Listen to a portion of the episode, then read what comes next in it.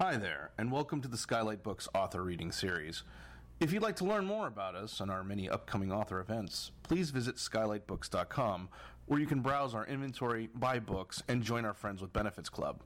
You can also follow us on Twitter, Tumblr, and Facebook. To speak to a real live bookseller like me, please call 323 660 1175. Thanks for your support and enjoy. Then there are the Seiche poems, which are set in upstate New York, kind of in more recent history. Um, so, you know, I'll say um, I'll say playing monster. So try to envision the hot days of this last weekend, um, and then I'll say Seiche, and then it'll be upstate New York. Uh, the only other thread that you should know about is that there are also found text poems, and those are from within the Seiche book, um, and they draw from late 19th century New York Times articles um, about a lake near where my mother lives now in upstate New York. And I'm going to start with one of those. Prologue. Found text dated 1897 describing events near my mother's home. Accuses himself of murder. He buried the body, exhumed it, threw it into Onondaga Lake after tying a stone about the neck playing monster. Driving us through a wood, my father makes out a stag between pines in the mist. He pulls over for us to observe. I ask him to take a picture. No, he says, just look and remember, remember for the rest of your life. Playing monster, interview.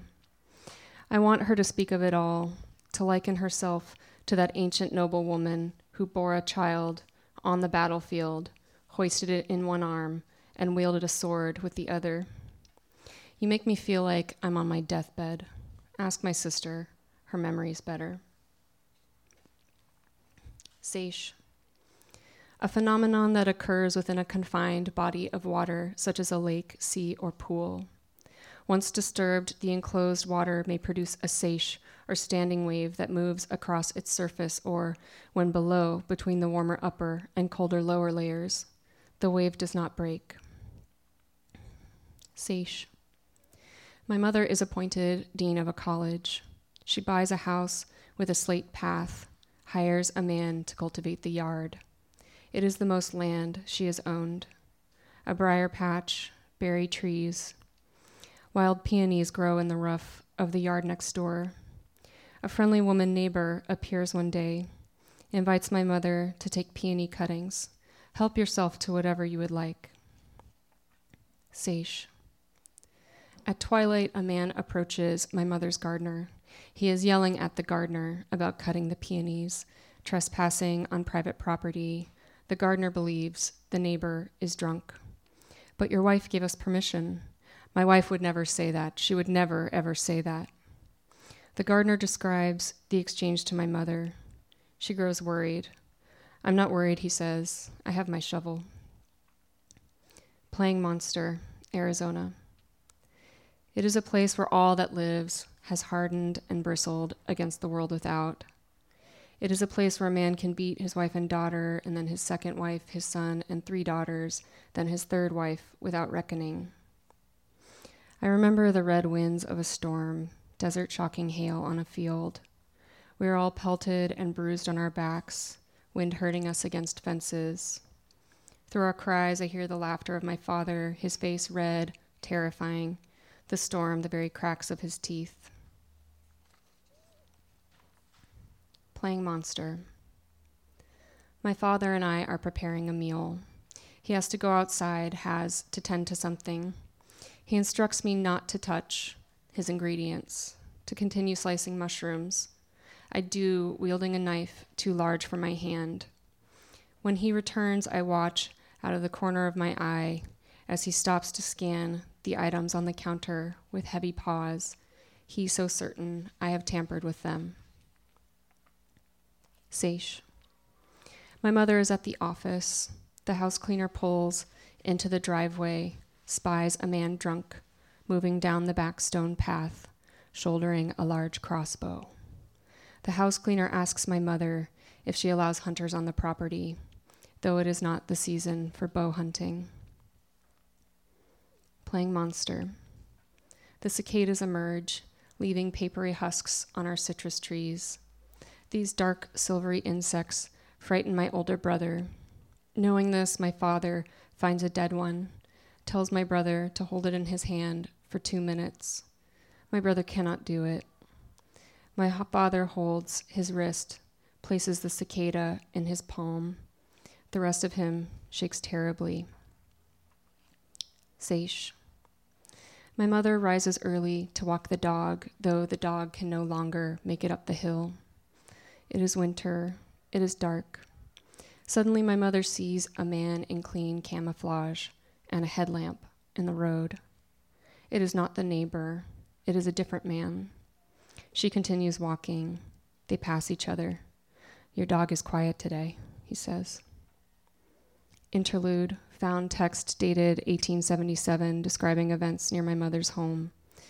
A monster in Onondaga Lake. He and his son were fishing when surprised by the sudden appearance of a monster. It swam along the surface for several rods, then sank out of sight. Seiche. One morning, my mother wakes and looks out her bedroom window. She sees tracks below in the fresh snow across most of the yard. They are a man's tracks, reeling.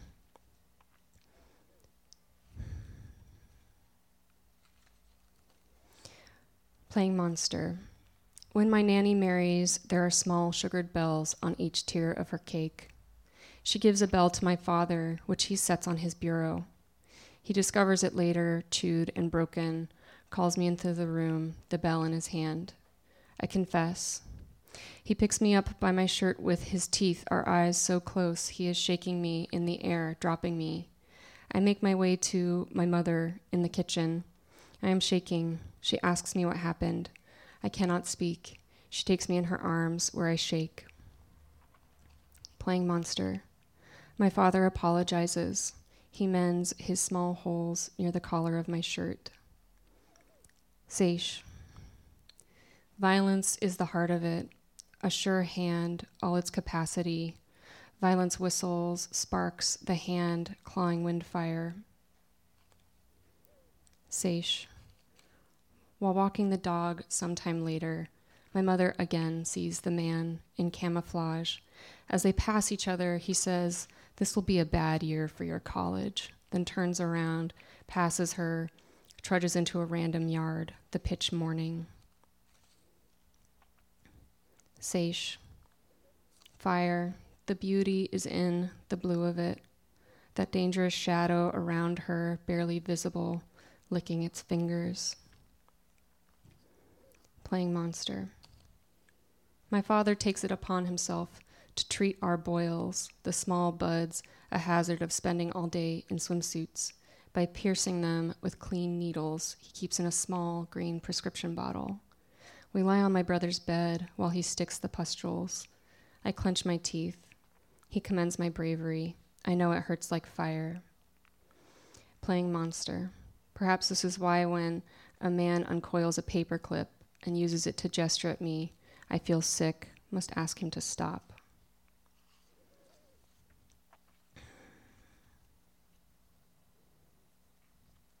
Playing monster. My father takes my sister and I to a fancy buffet one morning where we pile our plates with buttery eggs and fresh fruit. My father taps my shoulder. I look up to see his cheeks stuffed with grapes, teeth showing some like a squirrel's. My sister and I laugh while sliding grapes in our own cheeks, making faces so we all laugh harder. The other adults stare at the ruckus, but we keep on passing the morning this way. Playing monster. What does it say about someone when she is the favorite child of a sociopath? I hated what he hated. Interlude. Found text dated 1885 describing events near my mother's home. A steamboat's boiler bursts. Two sharp reports were heard. The steamer instantly enveloped. In clouds of steam, the passengers saw a form fling itself out of a cloud, found writhing, scalded head to foot. In places, the skin rolled itself up, looked as if he had been slayed, flayed alive. Seiche. Someone sets a letter at each house on my mother's street saying that she caused a woman's suicide, saying my mother did not renew the woman's teaching contract. The woman was sick. The letter claims that is why my mother did not renew her contract. The woman killed herself by hoarding pills while in the hospital. She killed herself in the hospital. She left small children. Seiche. The envelope bears no source, a single sheet within. One recipient places it, unopened, directly into a plastic bag for the police. Thank you. Please welcome Allie Rowbottom.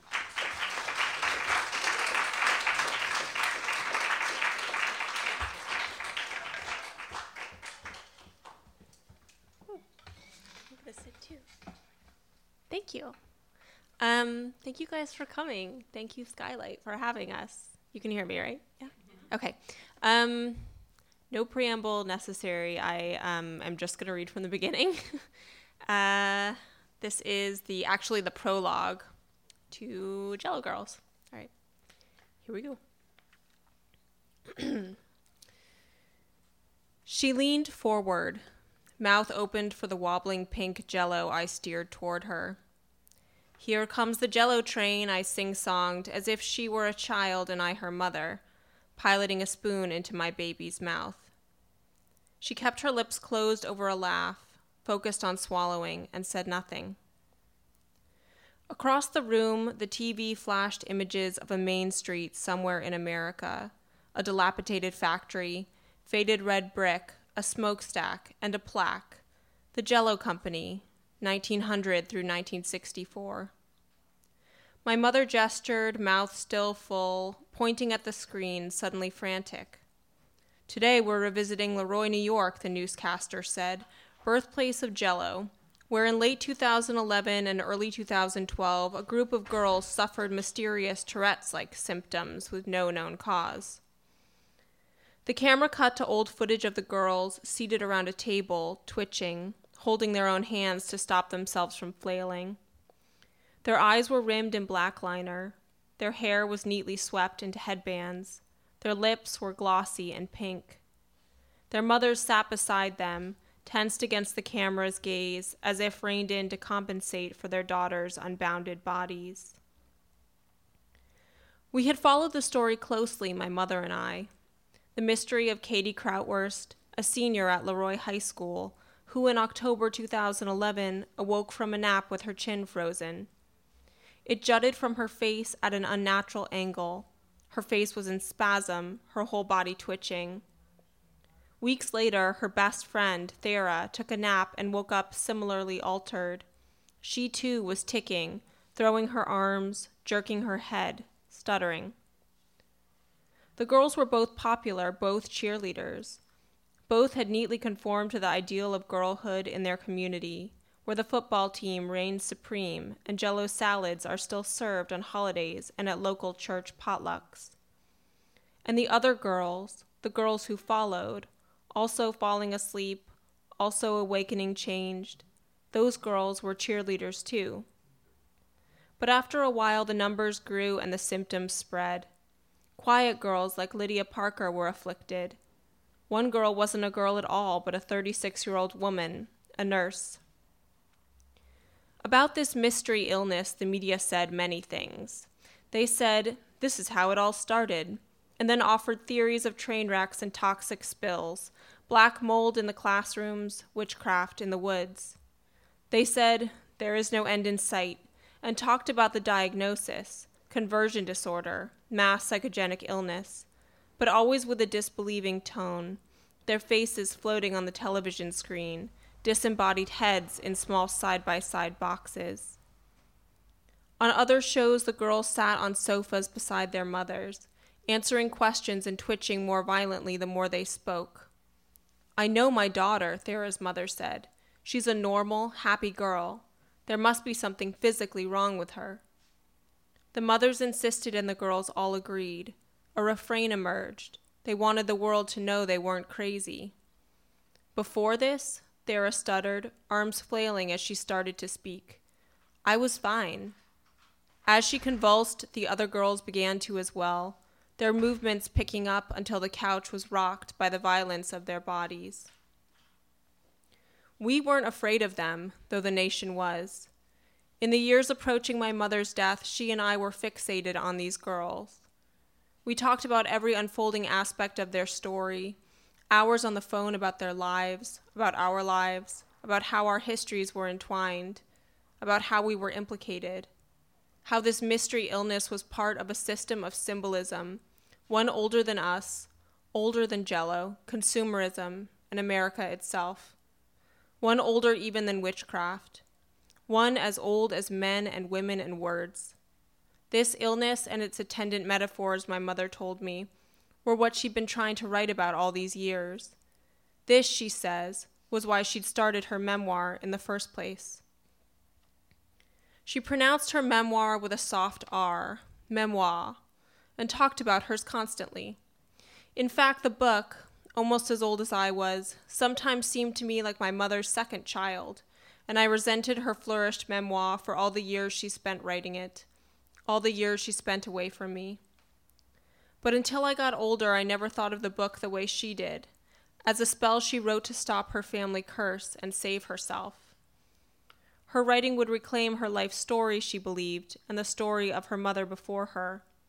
Her writing would become a counter curse. We come from Jello. It is our birthright, bought by my mother's great great uncle by marriage for $450 in 1899 and sold 26 years later for 67 million. Jello money paid my mother's health insurance. It many times bought my ticket to her bedside in the cancer ward at Mount Sinai, where in the winter of 2015 we watched the girls of Leroy, searching for glimpses of ourselves. Even so, my mother rarely ate the stuff. She saw jello as an effigy of a curse she longed to escape. An apron, a kitchen, and long hours spent molding the perfect dessert had always seemed a cage to her, and she dreamed of freedom, art and travel, music and self expression, a life sung loudly and lived without fear. but sick as she was that winter, Jello was all she could keep down. Who would have thought, she whispered one night as I was feeding her. I pretended not to hear.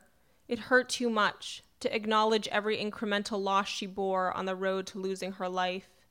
I learned to be choosy with my empathy.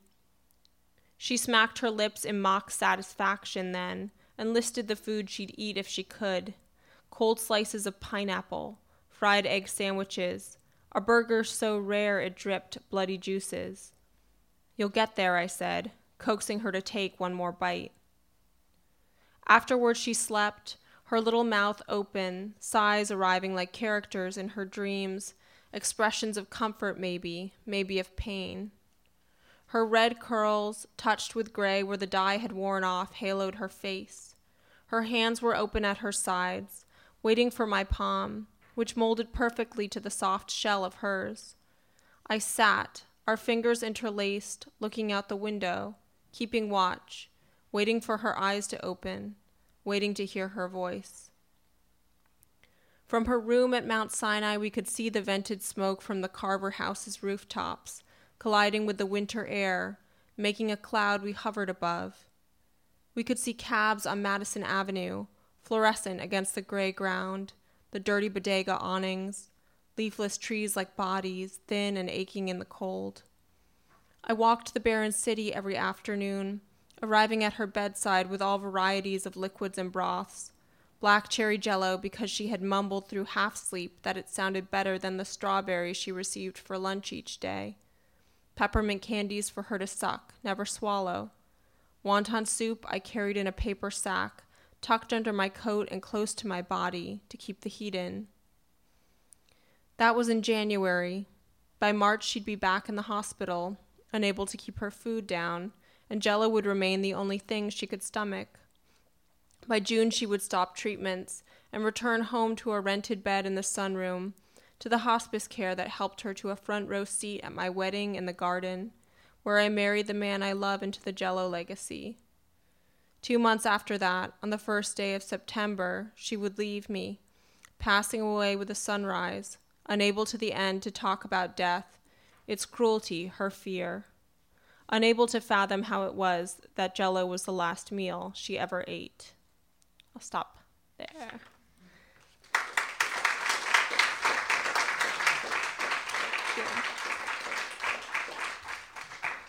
So Diana and I are going to ask each other a couple questions, and then we'll have time for just a few questions from the crowd, um, and then we'll sign some books. Yeah. Call it a night. Yeah. All right. Can I go first because you read last? Sure. Go okay. ahead. Um.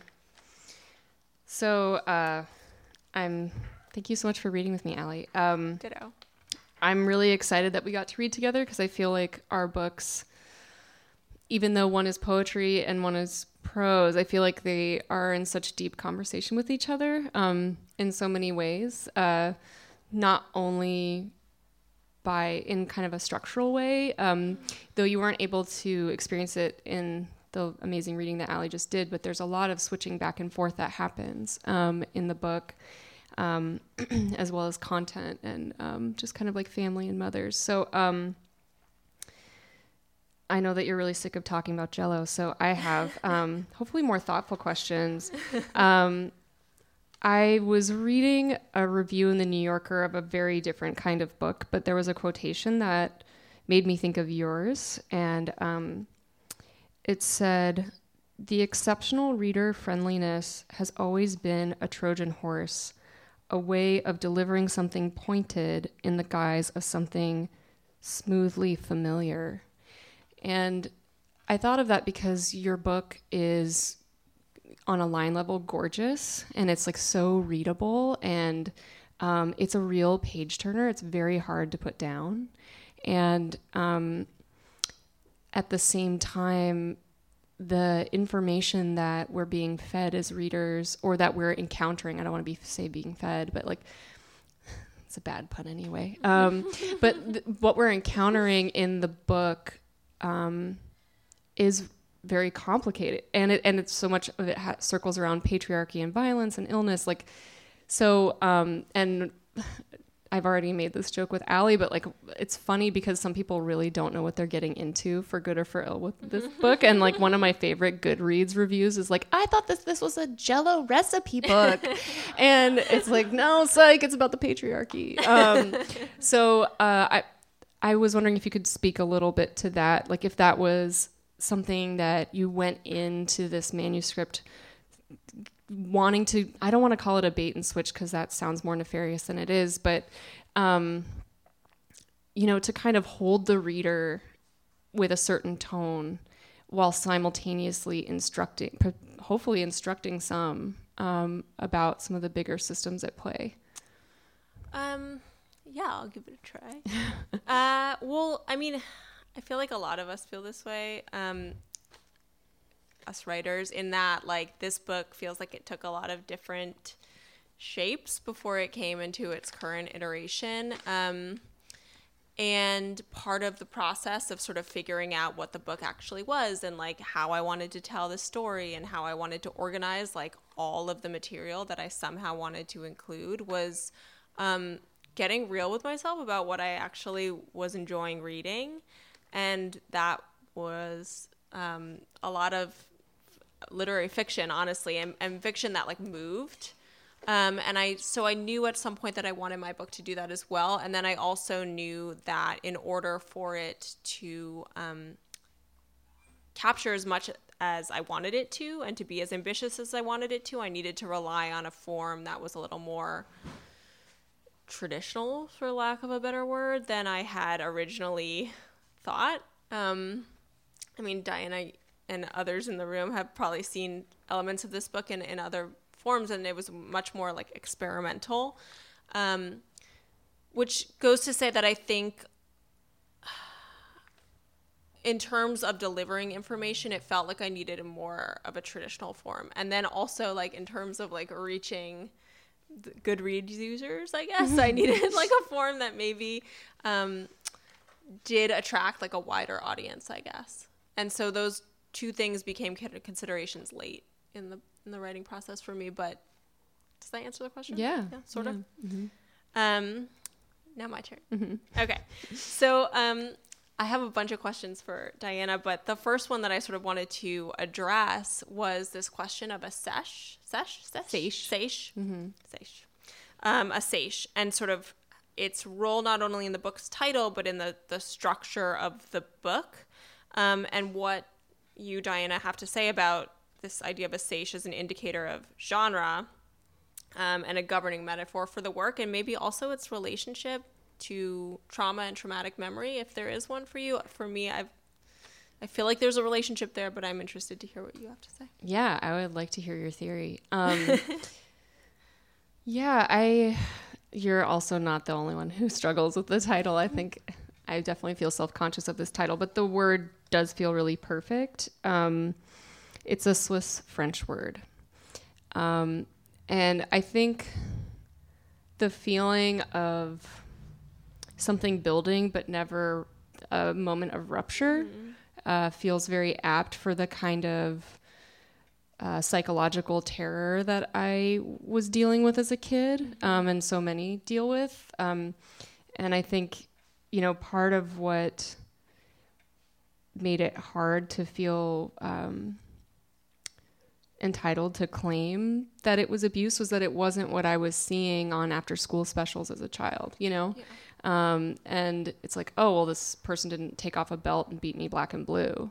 Um, and so only as an adult was I able to kind of recognize um, that psychological trauma is just as detrimental, um, or at least alternatively detrimental. Um, so I think that the seiche, the word seiche really captures that to me captures that for me not only in the playing monster poems which are specifically about my childhood but also with my mother dealing with a stalker which spoiler alert nothing ever really happens you know mm-hmm. um, no one ever attacks her or uh, there's just kind of this dread um, and worry um, which you know part of the larger project of this book is about how you know, there are so many of these books that we see that it's like, I had this hardship and I fought and then I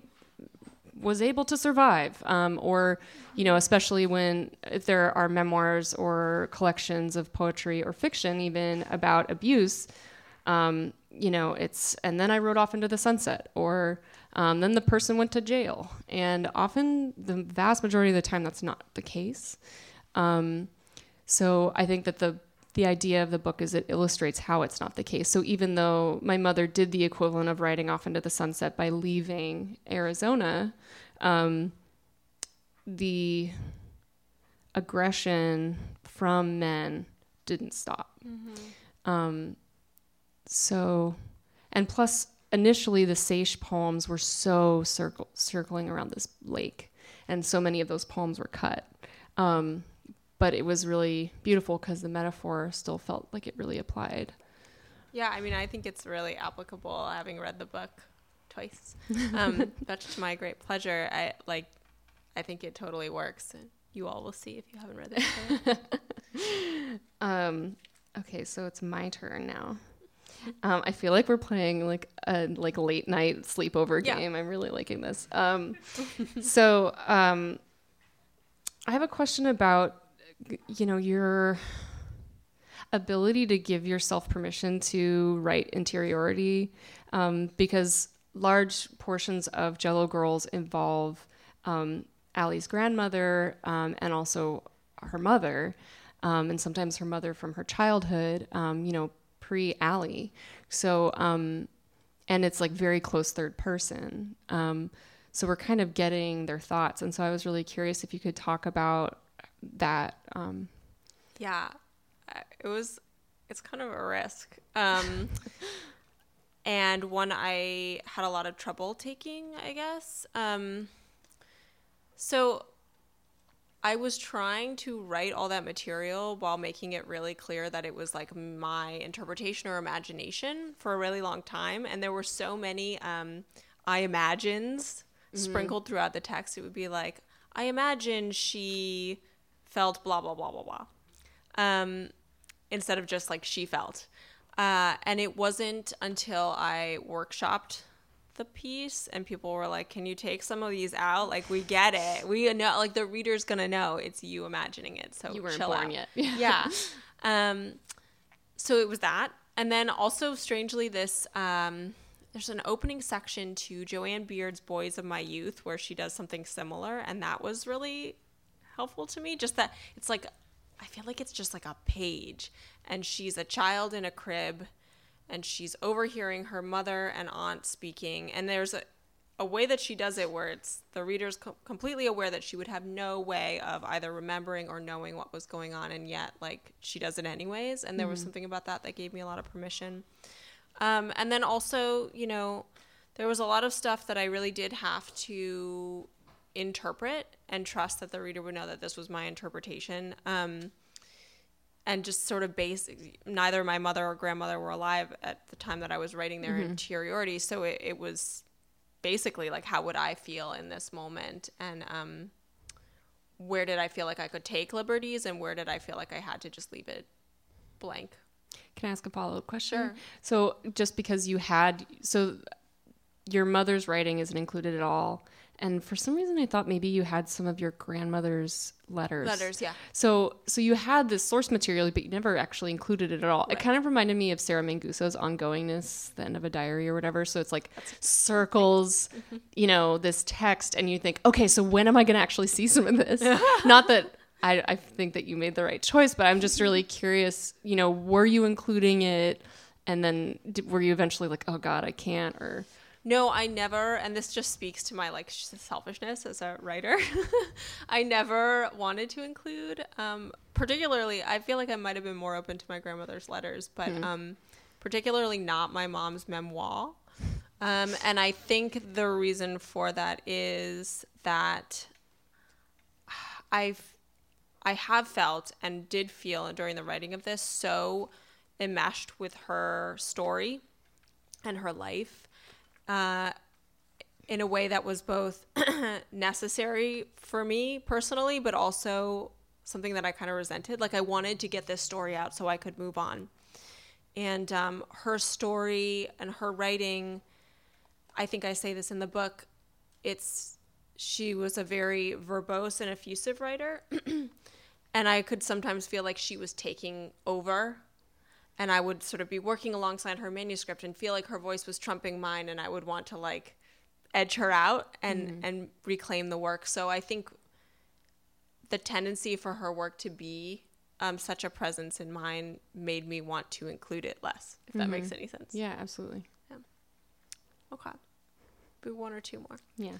Um, all right. So, sort of on a similar, sort of similar detail. Um, something that I love about your book is, and it's a small detail, but it's the inclusion of um, journal entries that are written by your mother, the mother character, um, that sort of chronicle the the good stuff. And there's so much sadness and darkness in playing monster, but there are these little snippets of light, and I am really fascinated by um, the necessity for humor or lightness of some kind in, in dark material. And I wonder, you know, how you saw those those snippets functioning and and how you see the relationship of lightness to so much darkness.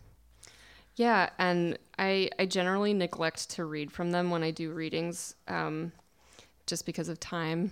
Um, but yeah, I mean, part of it was because I was writing playing Monster when we were at Cal Arts together, um, and it just happened that my mom sent us an email. You know, my older siblings and I, because it was prior to my younger sister being born, and she said, "Oh, you know, I was just going through my diaries and I just typed everything up that had to do with you."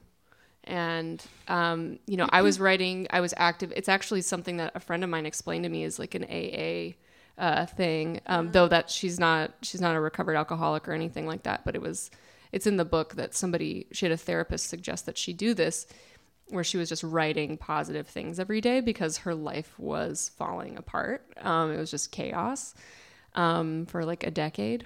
Um, so she had these things about my siblings and I, and so she sent them to us, and it was kind of like, you know, I had already started to practice using source material, doing documentary poetics, including outside voices, outside texts, um, and so it just felt it felt organic. And then in terms of how they function, I mean, I really appreciate that they provide some buoyancy um, because it can be really tough to go through a, a manuscript like this, you know. Um, you know, reading about child abuse and stalking and the patriarchy is like, you know, it's hard. It's hard for anyone. Um, so I think kind of showing um, that there was a family and love, um, and also kind of illustrating the kind of parent that my mom was and is, which is very loving and um, a thoughtful watcher, you know, um, a curious, careful parent. And so I feel like it kind of gave her more shape too, Yeah.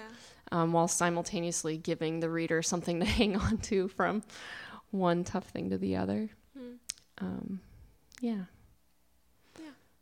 So maybe we could take like two questions from the group and like then it. we can say goodnight. Yeah. Science books. Does anybody Any want to? questions? Uh, sure. No pressure. All the pressure. Yes. As, as you were talking about combining these books, I mean, I just heard, sorry to use this phrase, but No. the killing your beautiful darlings and poems by the, I guess, I'm not exactly sure how to phrase this question, but, um, I'm not even sure if it's fair to ask you to talk more about that No, yeah. how long it took, or Yeah. what was hardest, or what you thought would be hardest, Mhm. what wasn't hardest, and if you're really over it. Yeah, um, that's a very good question. And it was honestly because I had multiple people tell me I should do it who had read both the books. And um, I was really fighting it. And then I know a few of my friends have heard this, but I had, I was kind of going through this grieving process, even thinking about it, and was talking to a friend about it. And she said, Well, you know, if three people call you a horse, it's time to buy a saddle. And I just was like, oh, damn it, you're right. And I was very lucky because I have a very dear friend who's a really accomplished poet. And she, I was telling her about it, and she was like, oh my God, let me do this. I love this. And I was like, really? And she said, yeah, just like give it to me. And then, and it, she did all this weaving for me and cut poems that I probably would have cut myself if I had sat down to do the project of combining these manuscripts, but it would have been so much harder. Um, and I went, you know, she finished kind of putting them together, and I went to, uh, I picked it up from her house and went to a residency the next day and just like grieved the books. Um, oh, I should have. I did burn a lot of things because it was there was a a little stove um, where I was in an A-frame. Um, but I I must have burned those because I needed kindling constantly. But um, so sure. But um, yeah, I think uh, I think it's still hard for me to wrap my head around the idea of them being one, um, mostly because they've existed as two for longer than one. Um, and then as soon as I put them together, it was like like uh, you know shortlisted. I was like honorable mention like for everywhere i submitted it. So it was so clear that it was operating in a way that was far more um, more than compelling but um, intelligent and thoughtful um, as as a piece of writing. So um, no regrets yeah yeah anyone else Can I ask a silly question? Sure. Do you have a favorite jello recipe? Is that a really terrible question? Um, no, I've gotten it before, but I mean, to be honest, I haven't tried. Like, there's there are res- not like how to recipes in here, but there are descriptions of um, what are now considered antiquated in there some are some gnarly circles. recipes. Jello, you know, like tuna surprise. Um, which yeah, but you know, but of like your even if it's just like your own creation or something that you've eaten and No. liked. um, I can make Jello, like just Jello. That's about it. And having recently tried to get a little more elaborate, like no, it's actually kind of hard, and to get it out of the mold, also surprisingly challenging. Um, but it's been an interesting experience because like immersing myself in in retro Jello cookbooks and that kind of stuff, like stuff that seemed gross initially has like now transitioned mm-hmm. into just seeming kind of doable. Mm-hmm. So I'm, I guess that's my way of saying like I don't have an elaborate Jello recipe that I favor currently, but I'm Someday. I'm open. awesome. Well, thank. You. Oh, what? Oh, sorry. Yeah.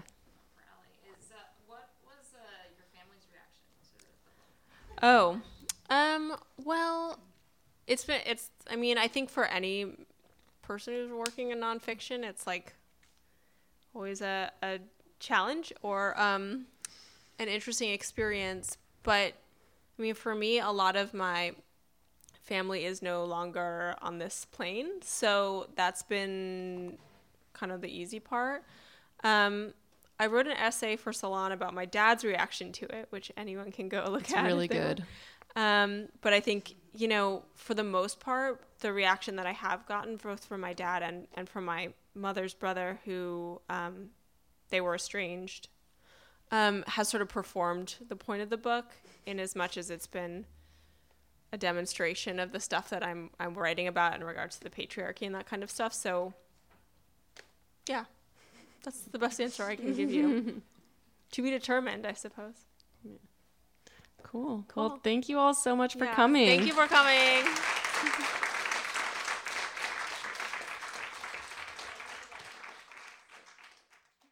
You've been listening to the Skylight Books author reading series. Don't forget, you can listen to this and all of our other great podcasts at skylightbooks.com. Thanks again for stopping by, and we hope to see you soon.